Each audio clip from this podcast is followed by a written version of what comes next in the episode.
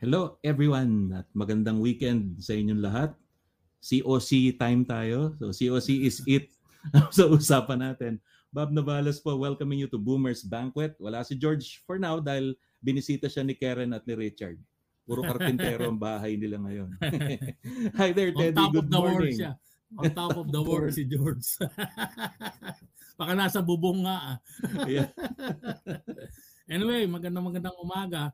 Pag-uusapan natin ngayon yung term ni Bob nga, real politics, Pinoy style, di ba? O kaya COC, ito yung mga candidates on on ano ba sinabi ko? Kalimutan ko na.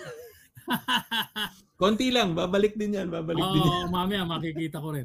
Mapansin niyo po, hindi po kami nag-anunsyo ng aming uh, concept for this week. Ang dahilan Oh. lang po noon, eh, wala lang. Gusto lang namin kayo i-suspense. Tsaka sa totoo lang, nung ah, naisip ni Kuya Teddy, yung, yung ah, pag-uusapan natin, naisip ko rin na baka um, maganda, ma, ma, maasim, matamis, mara, ma, ano, eh, enigmatic yung topic eh. So, ayan, politic talk. Magti-TikTok tayo pero usapan politiko tayo boomer style. At Ted, pakilala mo na yung mga bisita. Oh, hindi natin. kasi ipaliwanag ko lang din. Yung palang ano, COC natin, choices of candidates. Yun. Oo. Mali. oh. COC. Hello, pero pero pag-usapan natin yung classic sabihin nun magmula noon, not necessarily today, di ba? For us to get to gain context no from Yes. then till now at saka Oo. how it was then and how it is now at saka how we want it to be. Ah, di ba? Coming soon. Levi Mendoza, isang ah, dating ah, company manager, entrepreneur, at ah, siya ay sa Manila ngayon naninirahan. Magandang Hmm. umaga, Levi. Ah, magandang umaga sa lahat, Bob, Teddy, and ah, lahat ng participants. Okay, sunod natin ah, si Alice Banson, dating government ah, em- employee. Hello. At ah, ngayon ay aktibo sa atin sa social media pati sa Parliament of the Streets. Member siya ng FAITH, yung kanilang Yes. grupo. Si Levi member naman ng ating um, LEAP, Linking Engaging Active Pinoys. Mm, Tapos yung pangatlo natin- Paliwanag natin yan. ha? Pala- Paliwanag natin. Pangatlo ano, natin, yung- dating sila. nagturo sa UST, si Nori Ay, Santos. sinori pala. Si Nori, si, si Nori muna, si Nori Santos. Eh, nawala si Nori kanina sandali. Oo, Tapos, si ayan. Nori, member pa yan ng ano ha, member yan ng Atom, August 21 movement. Ito naman yung ah, nasa monitor na natin ngayon, si Nida Kainap na naku, aktibong aktibo yan sa kanyang bayan ng Valenzuela. Active ano yan, community leader. Magandang umaga sa inyo, Nori at Oh. Nida. Good salita ko. Oo, Sige, sige, Nida. sige. Hello. Good morning. Oh, yan, si Okay, Nori. good Nori, morning. good morning. Oo. Si Nori kasi nasa ano to eh. Oo, Nasa sorry, my Batangas connection ito, eh. is not very Oo. good. Santo Oo, Tomas. oo. Santo Tomas. Oo. Naabutan nyo naman siguro yung some of the, siguro kaya maliliit pa tayo noon, the years before martial law. Ah, paano ba takbo ng political exercises dito sa Pilipinas noong mga panahon na yon? As I know, marami kasi tayong mga viewers at listeners na hindi pa masyado oriented. Alam lang nila yung nakikwento ng magulang sa kanila. Can anyone jump in and tell me about it? Ikaw muna, Alibay, tanungin kita. Yung, yung political exercises sa Pilipinas no, nung bata ka. How was it? Ah, okay. Ah, yung mother ko kasi is, ah, you know, kaya is dahil buhay pa siya eh. Ayun, nagtatawag nga, 91 plus na. And I grew up in the in an environment sa Iloilo City na yung aking mama ay medyo aktibo sa politika. Siya Oh, ay okay. naging ah, parang coordinator ng ah, Liberal Party since then. So, parang namulat ako na nilakihan ko yung Hubito Salonga, yung mga ganun mga kwan, Sila mga makalaw. kandidato. Oo, Mhm. ganon. Kasi liberal talaga yung mama ko, yung I, I mean ang family nila mula noon. Ayun. Oh, no? ganyan. So, yung somehow, tapos pag mag no- November ang elections noon, remember na ano, November 11 Yeah, yata, right. basta nakapunto sa November ah, First. yung election. Oo, November. Mm. Tsaka nagbibigay Second kami ng Monday, sample ballot second noon. Monday. Mm, Oo, Yan, nagbibigay may sample kami ng sample ballot. yun. Oo. sample Eh, ballot. si Alice tumatawa Kasi at buong mukhang araw ano eh. naman straight liberal eh. Pag liberal, Si Alice liberal tumatawa, mukhang nakarelate Ah, din siya, no? Thank you, Libay. Alice, tumatawa ka. Ba- Mukhang ah, meron ka ring idea sa mga panahon na yon. Meron ka ring kwento sa amin. Could you share it with us? Sige, magka-same age pala kami ni Libay. I am also 67. So, hello. Around that time, uh, uh, ano to, before martial law, di ba? Yung nanay ko Mhm. kasi, uh, she used to be a public school teacher. So, kapag may elections, syempre, ano sila, required na mag-serve as Serve, a mag-serve. Oh. Hmm. tapos, naalala ko, madaling araw, ah, gumigising ko. Kasi ako lang yung anak niya. I'm an only child. So, kung, maski saan siya, sinasama niya ako. At that time, ano na ako, siguro college. Sinasama niya ako. Parang, is, ako third member. Yung dun sa, ano, sa Board of presinto. Election. Board of Election Inspector. Oo. Naalala ko, madaling araw, gigising kami, kukuha kami ng yung yellow na ballot boxes Yeah. diyan sa City Hall. Tapos, ah, dadalhin namin doon sa, ano, sa school. And then, ah, magsisimula na yung voting, no? Tapos, sa hapon, ano, ah, ginagabi na kami sa City Hall. Kasi dagsa yung paglapag ng mga ballot boxes from all over Quezon City. Ah, ano yun, napaka, ano niya, conscientious. Pero wala naman mga untoward na mga incidents, violence. Wala naman. Every time yun, every election. Ang dami pala tayong mat- mapupulot sa mga bisita natin ngayon, Ted. Si Nida rin yata mukhang may kwento tungkol sa ano buhay politika nung panahon na yon. Ay, actually sir, nung pinapakilala mo yung mga age natin, natawa ako dahil sabi ko ay 55 years old pa lang ako. Pero pero syempre po nung maliit pa po kami, nasa nasa politiko na po yung mga parents ko. At saka sa, tama si Mama Alice, mula from the beginning is liberal na po kami. Dahil nga po nagtatrabaho din po yung mama ko noon sa City Hall ng ng province of Negros. Ah, nagtatrabaho din po sila kaya kaya maliliit pa lang kami ay ay train na po kami kung sino yung mga politiko na suportahan namin.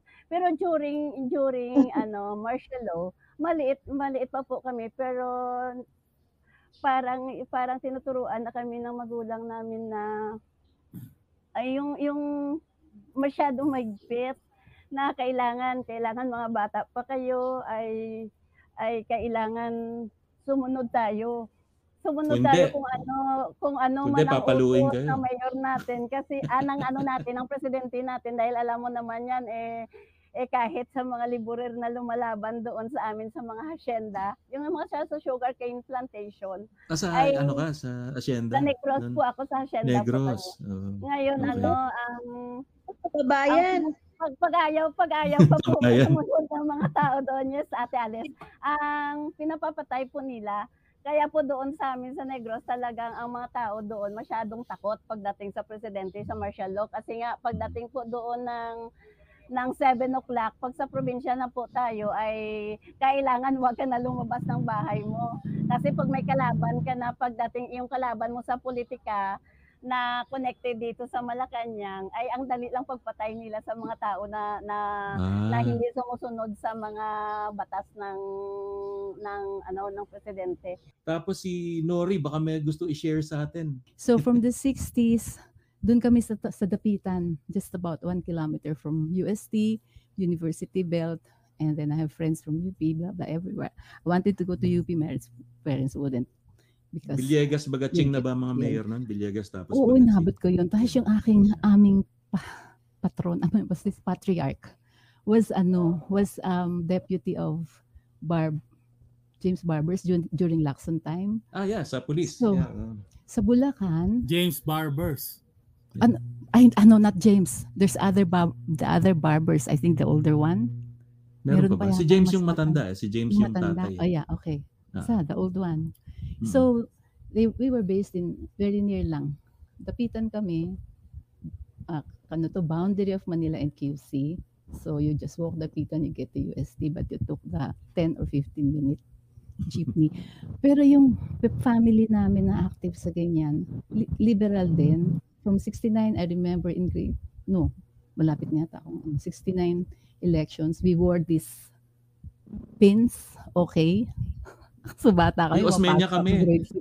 1969 yan. O, diba? 69. Osmeña So, magsaysay sa yan. School. Yes. So the whole bang ba ano to hindi lang barrio not even barrio was in there and then I witnessed the bombing of Plaza Miranda we wanted to be there pero siyempre live na lang on TV and yet when it start when it exploded I was shocked so in high school yun sa UST na yan and then of course we couldn't get into UP because of the barricade. My parents said that will kill me. So I went in. Tinago nila ako sa UST para malayo sa ano sa activism. Naka sanctuary parate. But I joined every you know joined everything I could. Wala ba aktivista sa UST? ah kasi para siyang ano eh kumbento eh. Pero inside but not active.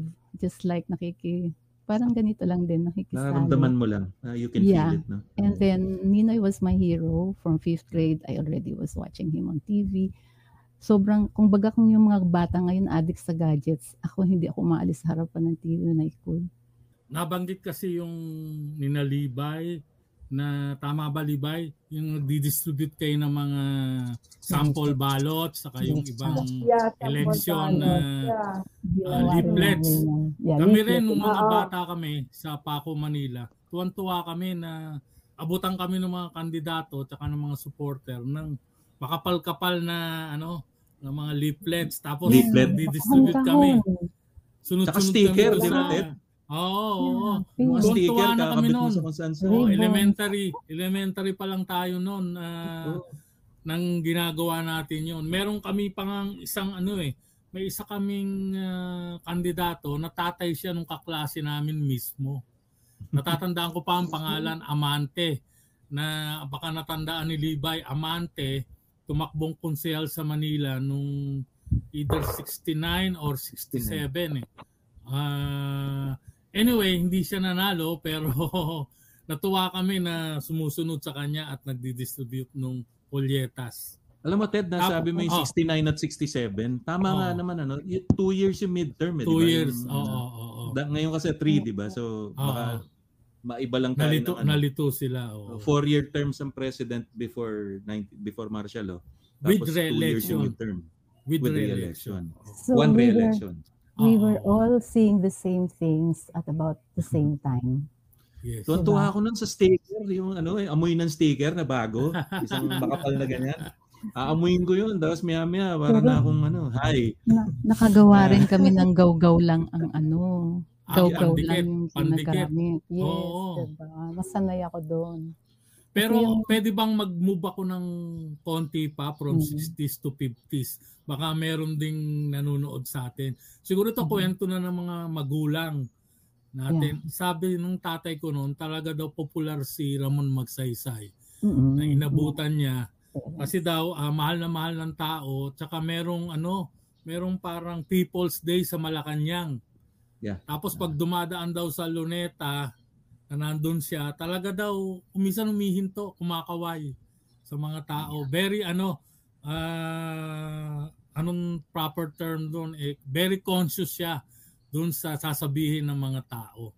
Pero ano Kaya- siya, eh, Ted, um, may connection lang ng konti yung family ko dahil yung yung brother ng tatay ko, tsaka yung tatay ko, parehong from Castillejos din. Ah, Sambales, na Sambales. Okay. O, tapos nung, nung time ni time ni Magsaysay, yung uncle ko na veterano sa gera, siya ang naging chief of police dito sa Quezon City nung panahon na yun. Yung tatay ko naman sa Castillejos naging chief of police nung time na yun. Okay. Uh, but of course, if- uh, that's another story. Pero alam mo yung kwento lang nila about Malacanang and Magsaysay, yung binubuksan yung gates. Uh, that's true. Actually, th- that was the first time na binuksan nga daw yung gates ng Malacanang for the general The public. people. Oo. Hmm. Pero Bob, may klaro lang din ako. Yung sinabi mong Osmeña magsaysay nung 69. Kapatid niya yon Kapatid Si ni Jean. Ramon, si, si Henaro, Jean magsaysay. Yun. O- Okay, Osmeña kami yan eh, di ba? Oo, ganun. oo, Osmeña. Tapos yung panlaban naman ng Marcos Lopez sa kabila, sa nationalista, yung ano, yung mga propaganda ni ni Babalu. Si Babalu kunwari si Osmeña sa TV. Lumalabas siya. It's not unusual to be pro-American. Ganun siya. Luloko si Osmeña. Hindi, balik tayo sa balik tayo sa 50s. Alice, baka may may share ka.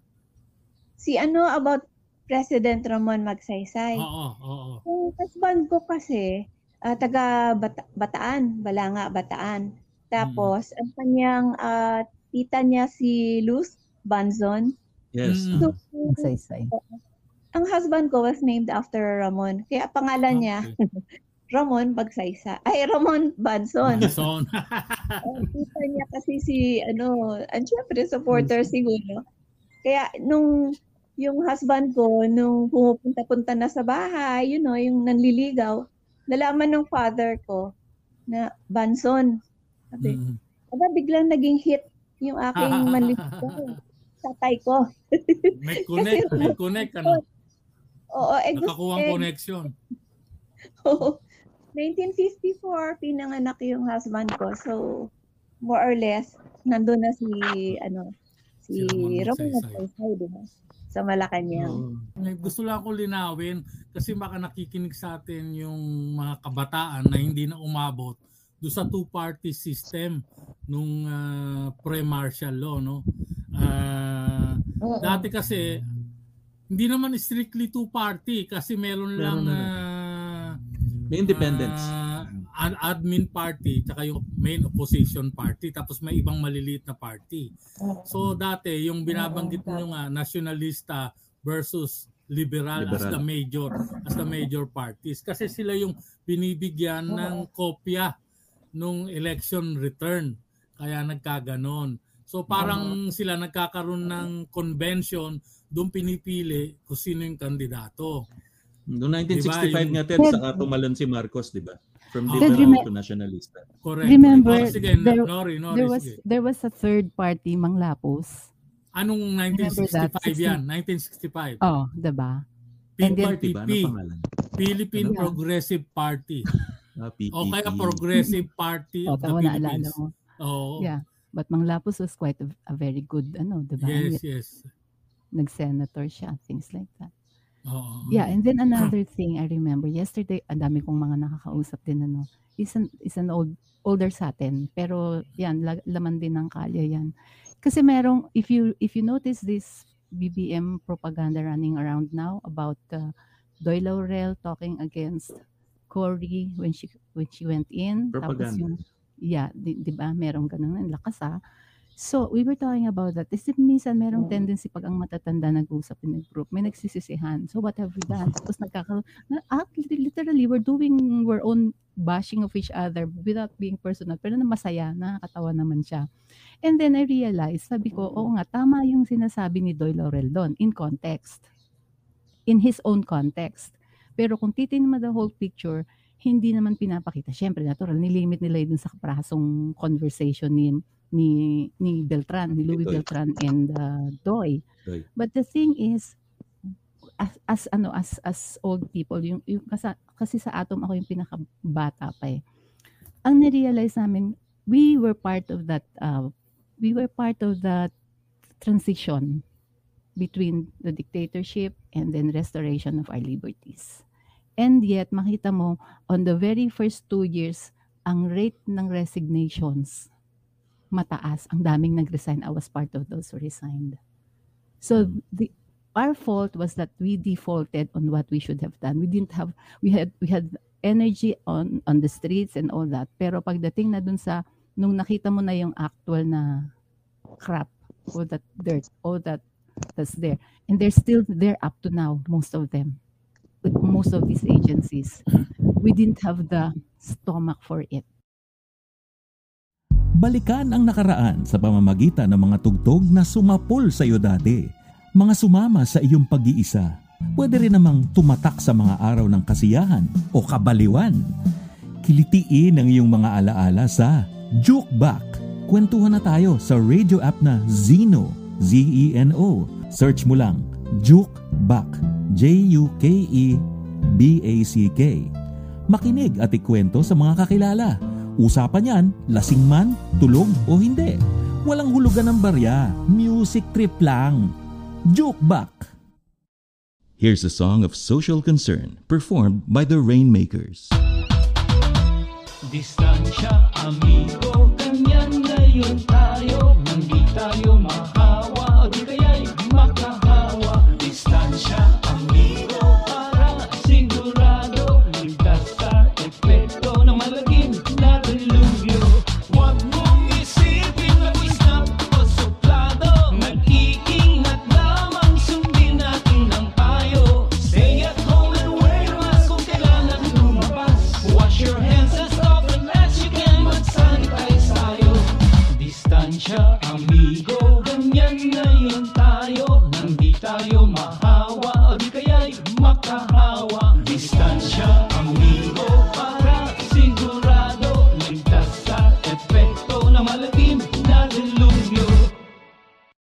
Oaks! Oras ng kaalaman at saya. Bigyang daan ang programang aaliwing ka at hahandugan ng mga kapaki-pakinabang na impormasyon. Narito na ang Oaks! Oras ng kaalaman at saya. Oaks! Punong-puno ng katuwaan. Oaks! Hitik na hitik sa karunungan. Kasama si Teddy Pereña. Oaks, tuwing lunes, alas 4 hanggang alas 5 ng hapon sa DWBL, 1242 kHz. Tayo ng Maki-Oaks! uh, on the other side, yung, yung merong isang creature, sabihin na natin, isang bata uh, na botante na. Pero Oo. lahat ng sinasabi sa kanya ng nakatatanda sa kanya, pinaniniwalaan niya. Na in the case of Oo. Levi, 'di ba? May influence siya dun sa anak from experience. Mm. Ito naman on the other side of the coin, may experience din itong matanda na dinuduldul sa anak niya yung kabutihan ng buhay niya nung panahon ni Marcos. So, Yeah. how would you expect this kid to open up the mind, his mind or her mind at alamin yung magiging totoong kwento. As in the case of yung yung anak ni Mike Defensor for instance, 'di ba? Yan lumawak ang utak. Yung anak nila Precious Hipolito, ah yan, Tsaka malawak yung ang utak, 'di ba? Hindi sila sumusunod dun sa pinanggalingan ng magulang. So, Right. um, how would you say, how would you influence this kid? I will uh, uh, share with you yung story ng anak ko. May bunso akong girl eh. May only girl. Bunso yan eh. Apolitical talaga as in. Ayaw niyang bumoto. What for? Mga ganon. Kasi mga bata talaga nga yata ngayon. Ibang mundo nila. They have created a world for themselves na parang walang, walang politika. Kasi because of social media, no? And then, just one day na lang, bigla na lang, sinabi niya, kailangan ko nang mag, ano, mag-register. She is 27, hindi pa siya nag-register. Sabi ko, aba, hinala. Bakit? Sobra na ko. And then she said, eh, nakikinig siya sa news. It's not just me, mga inputs ko. Nakikinig talaga siya, lalo. So, yung mga nababasa niya. Yung yun namang sa mga nasa labas, you know, yung outside of our, kasi ra- range tayo, A, B, C, D, E, di ba? Nakita nyo yung, yung percentages sa surveys. How many, yung, yung percentage of voters in the, in the B, C, C, D especially. How do we reach them or how do our kids interact with them? Kasi yun ang talagang dapat inaaral din natin ngayon eh. Paano ba yung context at paano yung yung yung message na kailangan natin ilabas. We cannot send out messages ng palaban. Tapos, di ba, kasi it destroys the whole the whole scenario pag laging laban at awa yung yung context natin eh. Kaya ang sa akin, ang nakita ko dito, kanina pinag-usapan natin yung kickback. Do you realize, at ito, paulit-ulit ah, dun sa mga hindi ko kaano-ano, yung, yung, you know, strangers or cold calls or just any group that says, can we do, can we talk about this? Madaling masilaw. Sabi ko parati nakakasilaw talaga yung pera pinag-uusapan nitong mga mandurugas na to eh. They're talking billions, millions, and people just want That's putting it lightly, ah. Putting Diba? it lightly lang. Mm-mm. Ah, So, nakakasilaw eh. Kaya ang, ang message natin sa mga mga talagang those who are just onlookers, madaling makasilaw yung nakikita nyo, pero yung bang nakakasilaw, mm, may mapapala kayo dyan. ba? Y- yung, yung how do you reverse that that that thing. Same with mga magnanakon, ganyan, ganyan. Yun yung bulok eh. Ang daling makahawa ng bulok. O sige, ang tali-talino ng mga kasama mo, pero may isang bulok. Who will tend, who will they tend to look at yun na ano na tinitingnan at madalas mapakinggan yung may ingay pero bulok right kaya meron tayong ganyang presidente so how do we send these messages these are strategies that we need to to to get out there para dun sa mga ano CDE and siguro na Balikan ano. ko lang yung main audience. topic natin. Para lang makompare yung noon at gayon ng Ngayon. mga kandidato, mga politiko. Sa akin, sa tingin ko noon, walang, walang tatalo pagdating sa gimmicks kay ano kay Yeba. Kilala niyo ba si Yeba? Villegas.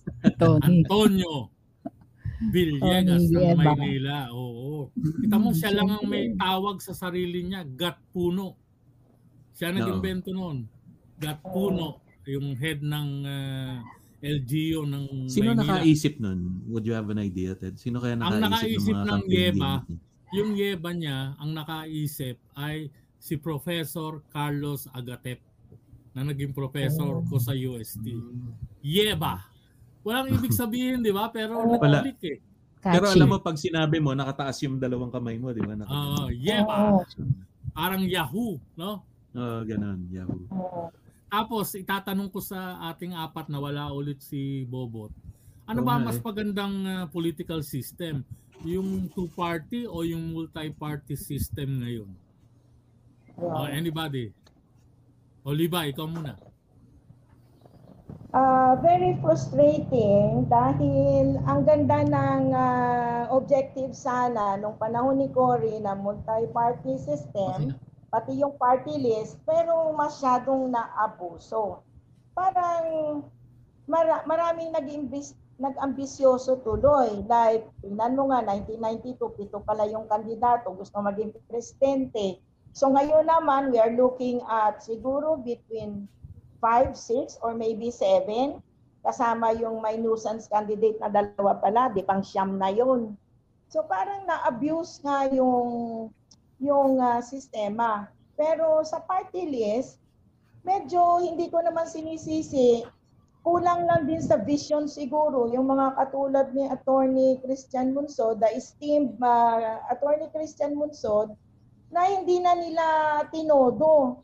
Kasi naghintay pa sila ng ng IRR o yung law na ipapasa pa ng Kongreso, naka-enshrine sa Constitution, and yet, ah, hindi rin mapasa-pasa kasi puro naging swapa nga yung mga politiko, political dynasty. Ah, I mean, siguro ah, within themselves, siguro sila nag-framers doon, nagsisi din sila dahil hindi nila akalain na parang ganito na yung kultura ba sa politika natin. Nakakalungkot. Naabuso. Oo. Naabuso. Si Nida, tanungin natin. Nida, ano yung two-party system o multi-party system ang pabor ka? Ako kasi ayaw ko sa ano, ayaw ko sa multi. Kasi nga po parang parang parang parang naghiwalay-hiwalay tayo, kanya-kanya tayo pili ng mga candidates. Pero kung may may tatlo or dalawa lang na pagpipilian, makakapili po tayo, pero pipiliin natin yung talagang karapat-dapat. Kasi kagaya po ngayon sa atin, ang dami-dami gusto, halos lahat ng mga tao, parang hindi na nila tinitingnan yung sarili nila na ako ba ay karapat-dapat na magiging presidente ng Pilipinas. Samantala si, actually, ano ako, ano lang ako, kasi kahit ano mangyari, tatakbo o hindi tatakbo si Vice Lenny, ay full support pa rin kami sa kanya. So naano lang ako doon kasi yung mga tao na ano ba yan, lahat na lang, lahat na lang gusto tumakbo na presidente. Bakit hindi na lang tayo mag-stick minsan sa dalawa o kaya tatlo para at least nakafocus tayo doon sa tao lang na makikita natin rin yung mga mga track records nila. Na karapat dapat pa to ang mga tao na to? Kasi ito naman hindi naman nakikita kasi natin pag marami na kagaya noon pa during election nakikita mo pasayaw-sayaw na lang sila. Hindi naman karapat dapat na manalo pero nananalo 'di ba? Dapat ang, ang tayo ay alamin na aalamin sana natin na ito ba yung mga tao na to ay magandang mga ugali, hindi ba to talaga kurap. Nakapag-isip tayo ng ano eh ng ng tama na ay oo itong tao na to ay maganda yung track records niya, kailangan iboboto natin to. So ibig sabihin hindi na tayo watak-watak. So instead na magwatak-watak tayo, kung mag-stick lang tayo doon sa isang tao, dal, ah, sa isang tao na ano, wala wala tayo sana problema eh. Mananalo na mananalo yung yung gusto natin na mananalo na talagang karapat dapat. So pag ano kalimutan, Nida, ang dami. may klaro dami lang ng ako sa iyo. Nida. Pag sinabi mong track record, hindi to car, hindi to car record. Track to dapat, dapat mahaba. Hindi yung isang taon, dalawang taon. O kaya yung sasabihin mong isa, 25 years daw siya naging senador, congressman. Eh ano nagawa mo? Wala naman eh, hindi ba? Correct. Yung, Ay, nako. yung, oo, yung tama na. Kaso lang ah, ang, ina, ang inaano ko kasi na, na syempre pag, pag, pag matagal ka na, na nakaupo sa politika, makikita mo talaga yung isang tao na, ay itong tao na to, ang tagal-tagal yun na umupo, ay talagang napaganda niya ang Pilipinas. Kahit ba naman isa, isasabihin naman, ang tagal niya na nga nakaupo, ang tagal-tagal niya na ano, wala pa rin nagawa. Imposible naman, hindi kasi sila nagbabasa. Mas Yun lalo pa nga. ngayon, Kuya Ted, mas lalo ngayon yung mga ang mga millennials, ang mga millennials na grupo ng kabataan at saka Gen Z. Ma, maano yun eh, maano yung mga utak nila na doon na lang sila lagi tumitingin sa mga sa mga Facebook, sa kung ano yung Sa mga TikTok, yung mga no? sa balita, YouTube. mga Di ba? TikTok ganun. Pero pero dapat pumunta sila sa history. Pumunta sila Yes. sa history kung ano ba yung yung yung mga na- mga kwento ng mga politiko na to. Maganda ba yung mga mga ginawa nila sa atin sa Pilipinas? Kasi mayroon naman kasi politiko na kahit ang dami-dami nilang ginagawa, hindi sila hindi sila hindi sila yung mahilig sa publicity na oh, ito nagawa ko, ito yung nagawa ko. Pero kung ang mga mga kabataan ngayon ay magbabasa ng mga history ng mga ng mga kandidato na talagang karapat dapat, hindi tayo makalitsi-litsi pagdating sa Nida pa, pasukan natin to. Pero alam mo, dagdagan ko lang yung punto mo. No?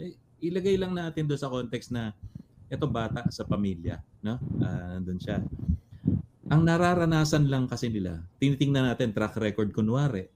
Para sa kanila, sa pamilya niya, low income to, na yara, laborer yung tatay. Para sa kanila, ang track record is every time may election, may 5,000 pamilya ko. Yun ang track record.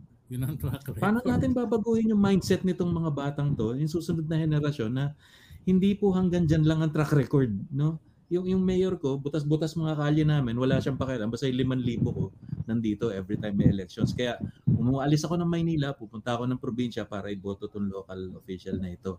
Tsaka pamilya niya. Kasi yun doon kami nakikinabang. Oo, Bob, paano kasi hindi lang, hindi man limang libo ba ba? Meron kaming Bob, dating kasamahan that sa is bahay, very ah, taga true. Samar. Andali, no? Rick? Yes. Ah, taga Samar siya. Alam mo bang, every election, pinamamasahihan sila ng mayor nila.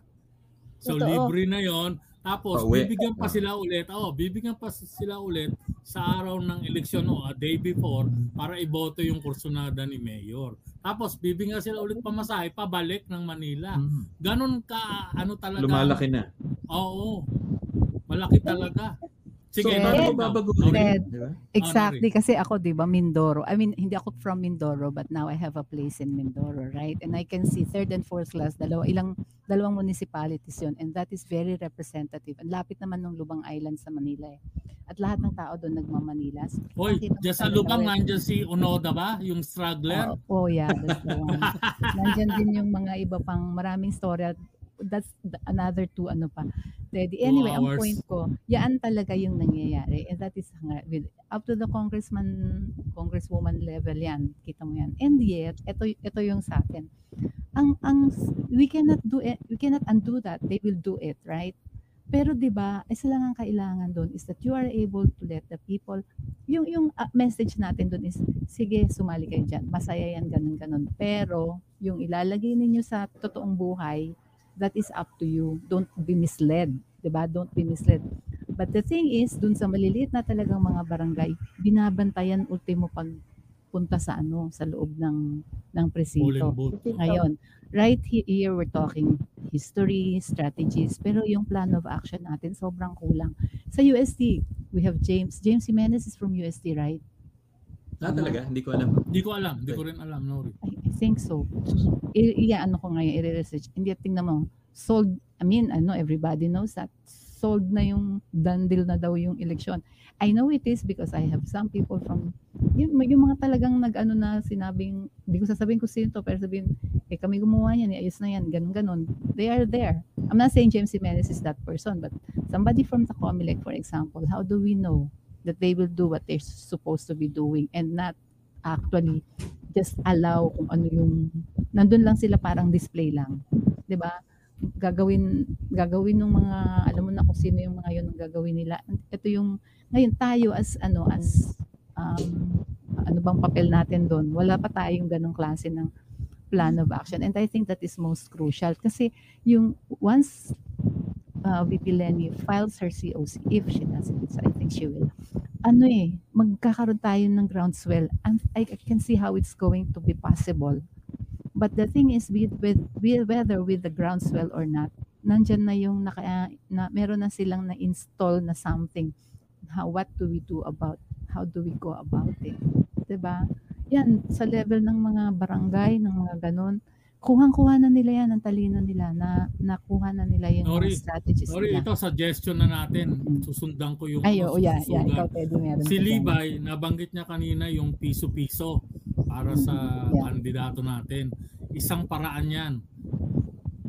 Kokonti yung pera na yan compare mo sa ibibigay ng mga big time na negosyante. Pero, yung epekto niyan, mafe-feel yan. Kasi kung yung ordinaryong tao, mag-iipon sa kanyang garapon.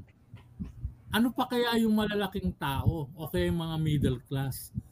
Bakit gagawin paano yan ng ordinaryong tao? Storeboyin lang kita, Ted. Ah, sige, Paano yung sige. na-discover yung bahay sa Quezon City na puro barya? Laman. Meron. baka, baka si Libay nag-ipon nun. hindi, hindi, hindi. Joke lang, joke. Pangalawa, pangalawa, bukod dun sa piso-piso natin araw-araw. Yung bang, yung iba, magme-merienda ng dalawang beses ang araw. Isang beses na lang siya magme-merienda kasi ihuhulog niya. Ihuhulog niya yung dapat niyang meriendahin. Ganon na yun Mm, tama. kalalim. Pangalawa, Saka investment Pangalawa. yan eh, di ba? Oo, pangalawa. First time yung mangyayari. Nangyari yan kay Cory, kay Sagisag, yung parang inadapt natin, tayong gumastos. Pero ito pa isa, ito yung sinasabi kong bagong EDSA revolution. Sa presinto mo natin gagawin. Huwag ka nang lumayo sa sarili mo. Alice, Nida, marami kayong kapitbahay, kakilala sa sarili nyong presinto. Ngayon, ang strategy, kumuha lang kayo ng 40%, wala na tayong talo. Bakit ko sinabing 40%? 200 maximum sa isang precinct. Kumuha lang kayo ng listahan niya, makukuha niyo yun sa COMELEC, PPCRB at sa mga kandidato. Libre yan. Ako nakakuha na. Ngayon, kumbinsihin lang natin, 80. 80 lang. Hindi natin kukunin yon lahat. Magkakaroon tayo ng isang assistant, tapos magkakaroon tayo ng mga labindalawang ah, tao pa ulit. Sila yung kukuha ng the rest. Pag yan nagawa natin, na nurture natin yan hanggang araw ng eleksyon, May 9, hanggang magbantay tayo kahit May 10, hindi tayo matatalo kung magagawa natin. Kaso, okay, ah, ba- bago tayo dumako. Ted. oo, Yan, oh, tama, yan ang hamon. Pero bago, bago tayo dumako ron, ah, yung pinag-uusapan natin initially dito, election ah, experience, no? mm, From dati tsaka ngayon. Ito, Ted, malaking pagbabago ngayon sa dati. Yung dati, di ba, balot, susulat Mm. mo. susulat. Tapos may carbon paper, yung mga mandadaya, papakita mo dun Oo, sa lanse. nagbayad Oo. sa'yo. Ngayon ganito kalaki yun eh, na Oo. ipapifeed dun sa ano. Paano, anong, paano ngayon yun? Paano nilulusot yun? Wala na. Wala idea na. eh. Wala na ba? Si Alice, Talagang ano si lang. Alice may input, Parang- baka meron Parang usapan lang. Sandali, Alice ah. Parang Oo. usapan lang yan ngayon eh. Between the yung magbabayad sa'yo tsaka yung babayaran. Ano lang yan ngayon? Parang ah, gentleman's agreement, di ba? Meron ba gentleman Kaso- sa ganun? Oo, pero wala naman silang paraan. Paano nila malalaman na bumoto ka doon sa gusto nila? Wala silang paraan. Sinasabi ko na yan. Kaya nga kunin yung pera, buto, Yeah. boto ang karsonada. Alis. Oh, bulsa ang pera. Alis. Mag-share ako, no? Pero bago, bago doon sa share Sabi ni Lito Banayo, there was an interview in SRO. Uh, tinanong siya, ma magkano ang kailangan i-raise ng isang presidential uh, assignment? Ano? Sinabi niya quite uh, reluctantly, ah, ewan ko bakit, Ah, sabi niya mga around 1 B, 1 billion. Pwede, Tayo pwede. naman, National. we should prepare for BP Kenny, I think, to be 2 billion, double that no, that amount. So medyo staggering, ano? Kaya siguro ma, may hesitancy si ano, BP Lenny. Okay, so uh, that being the case, kailangan mag-raise talaga tayo. Uh, about election cheating, share ko lang. Uh, before I retired, no, I was with the Senate Electoral Tribunal for 28 years. Ang trabaho namin doon is a government um uh, nasa constitution yun. So, hindi pwedeng isara ni Duterte yung mga electoral tribunals, no? Dalawa yan, House of Representatives at saka Senate. Ano trabaho namin? Kada election time, ang mga uh, protesting senators sa case namin, tapos sa kabila, si Senator Laila dati ang head ng uh, House of Representatives Electoral Tribunal. Kaya I I work with her for a time, no. Detailed kami doon sa kanya eh. Pag wala kami ginagawa sa ano, sa aming trabaho, sa aming opisina na tawag ay SEC. Ang Senate Electoral Tribunal, uh, it was headed until the time na I retired by Justice Carpio. Dati, inabutan namin yung yellow na ballot boxes hanggang dumating yung mga PICOS. So, nung nag-introduce na ng bagong technology using the PICOS machine, uh, there was a series of um, seminars, no?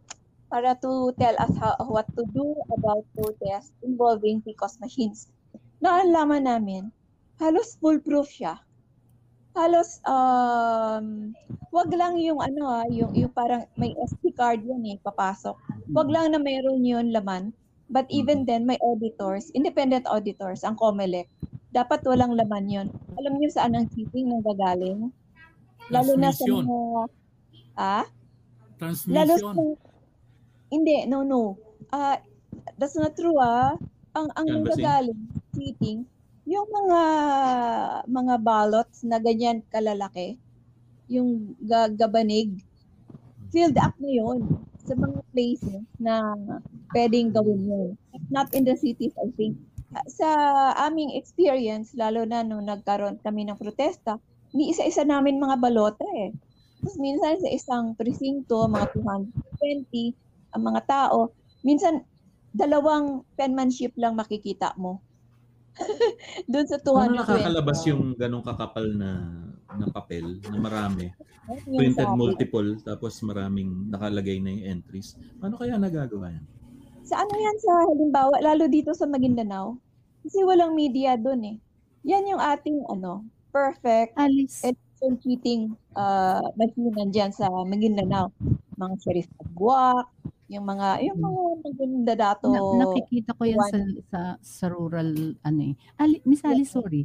Ah, does Oo. that mean posible na yung yung forms na yun bago pa pumasok dun sa PCOS, 'di ba sabi mo nga may ano na. So, well, ano na siya, ano pa siya, accomplished na siya even before, right? Yan yan. Oo. Oo. No, the thing is, ito yung nakikita ko rin na, ng, ngayon, nakita ko something like that with the with what's going on with the registration, for example. At saka yung doon sa present level, na, ako kasi probinsya ako, doon ako sa Mindoro nag ano yung nagbumoboto, nakita ko yung registration, lahat 'yan. So Oo. ngayon, I am looking at this online registration which never works. It doesn't work Yan. tells you at the end, kasi tatlong beses ako nag-try. Ano lang to, reactivation lang ha. Which always tells you in the end, uh, we will send you a schedule of blah blah blah so that you can go to the for your metrics, etc. And lahat nung yung mga apo ko tsaka itong actually puro first time registrations tong dito sa amin eh. Hindi nila ako pinansin dati ngayon nag ano sa pati mga anak ko. Ang hindi pa rin nangyayari yung online na yun. It's there. What I'm seeing there, I don't know if this is possible, is that all the data that they need is already being collected through that online registration thing. 'Di ba? Alam na kung anong presinto mo, ganun ganun until you are there. Ngayon, kailangan mong mag, mag, mag ano, mag, magpunta sa like ako, I have to go to Lubang to For biometrics. to ah. finalize my my biometrics, blah blah blah. What if I didn't do it? And yet nandun na yung aking ano kaya Data, sabi mo walang walang signature, 'di ba? Walang penmanship or something whatever. 'Di ba? Meron na silang collection. Alam nila na sino yung nandoon na na voters and yet pag wala yung voter doon, how is it possible? Kasi 'di ba yung presinto thing mo Ted, every precinct should have you start with the people who are there. Ilan kayong nandyan? Tapos tingnan mo yung actual na ano na, na registration. Matrabaho siya. It's not just about seeing Yes, to yes. it that Yes. um you know na, na natatating or boboto or whatever. But that's the only way to do it. diba? Mm, yeah, to guarantee right. our victory. You need we need to have a real ano to boot camp. strategy. Yes. Boot camp. Yes, Literal, yes, it's a correct. boot camp to Ay, may, train. may babanggitin ako dito. ah. Mm-mm. Ito galing Mm. mismo kay ex-governor, ex-COMELEC Commissioner Grace Padaka. Ang Okay. takot na takot siya for Mm. this uh, election ay Yeah. vote buying. Oo. Mm. pa Base yan sa Diba? experience niya sa Isabela. Bale, ba, base sa experience niya as COMELEC Commissioner. At ito'y base sa dami ng pera ng mga Yes. Mismo. nakaupo ngayon. Night, right now. At Lahat ang- ng mga ninakaw sa atin. presyo. Yan, oo. ang mahal. Kaya, At ang kaya Pilipino nilang parang bilihin lahat pera si Yeah. Bob Nuvales. Mataas ang presyo niyan. So, sineseduce ka ng ano, sineseduce ka na dinadangle sa harap Yes, and then you know the Pinoy yung yung utang na loob pag nakita nila yon talagang pag binenta nila meron parang promise na yon it's already a pledge. Sige. 'Di ba? Hindi lang nila alam. eh. Na, God, hindi ba? there's so many things that we need to overcome. Sige. Hindi nanood ng sige, Star. Wars to mga to. Eh.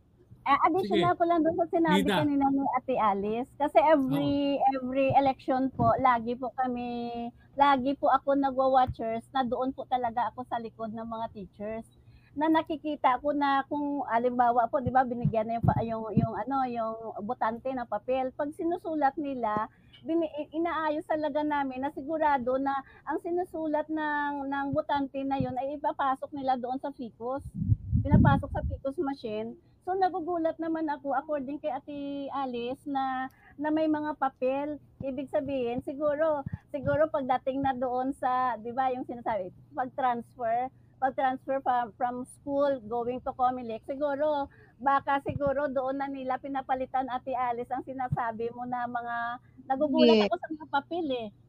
Na Hindi, Nida, iba. Iba ngayon eh. Sa Picos, may mga liblib na lugar at maraming ding botante dyan. Pagdating dyan, nakashade na yung mga forms. Kasi the moment na, ah, halimbawa dito sa atin sa syudad, no? Pag in-shade natin yung ating mga ah, ballots, nakikita ng mga tao eh. At saka takot sila na baka may umalma, may whistleblower dyan, may... Oh, may media. Sabi mo nga, Alice, may media. Eh, no? So, ang mangyayari, accomplish ng ballot mo, ipapasok mo, ikaw mismo, di ba? Walang makakahawak na iba. Oo, sinong boboto. Machine. Right away, recorded yun. Tapos, hanggang itatali. Tapos, Mm. electronic na yung transmission. Pero ang sinasabi nila, yung delikado talaga. Maski si Bing Wanson, Comelec, sinasabi niya yan eh. There are places na pagdating doon ng PCOS machines, yung forms, may shade na. Done na. Ano yan? Prepaid tsaka preloaded. Yun yung mga form na yan.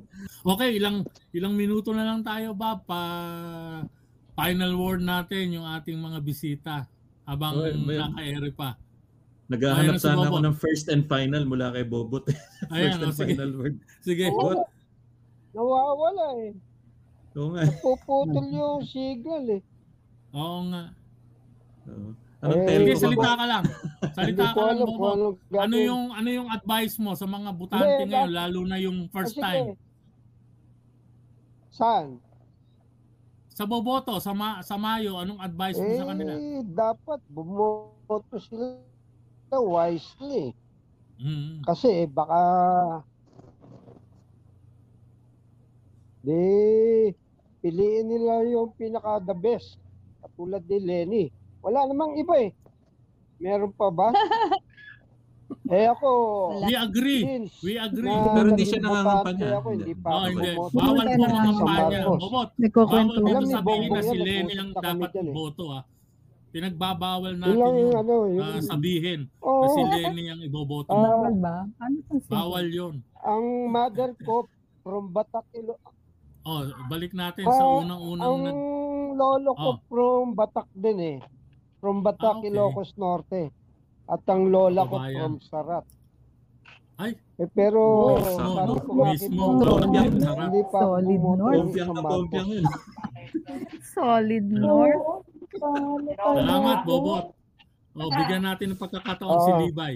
Levi, ikaw naman. Final word. Ako ito qualify ko lang, no? Ang, kasi baka siyempre nakikinig din maraming maka Manny Pacquiao kasi mabait daw na tao. Iko-qualify ko lang kung bakit ayaw ng aking mga apo sa young age nila kay Manny Pacquiao. Kasi ang sabi nila, ah, hindi kasi siya preparado.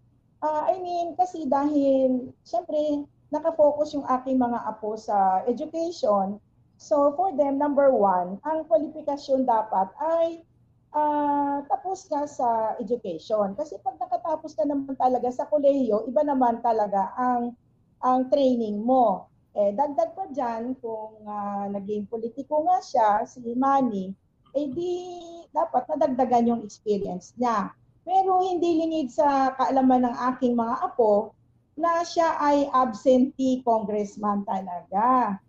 Ah, yan ang tinatanong nila, bakit pa siya nagbo-boxing eh?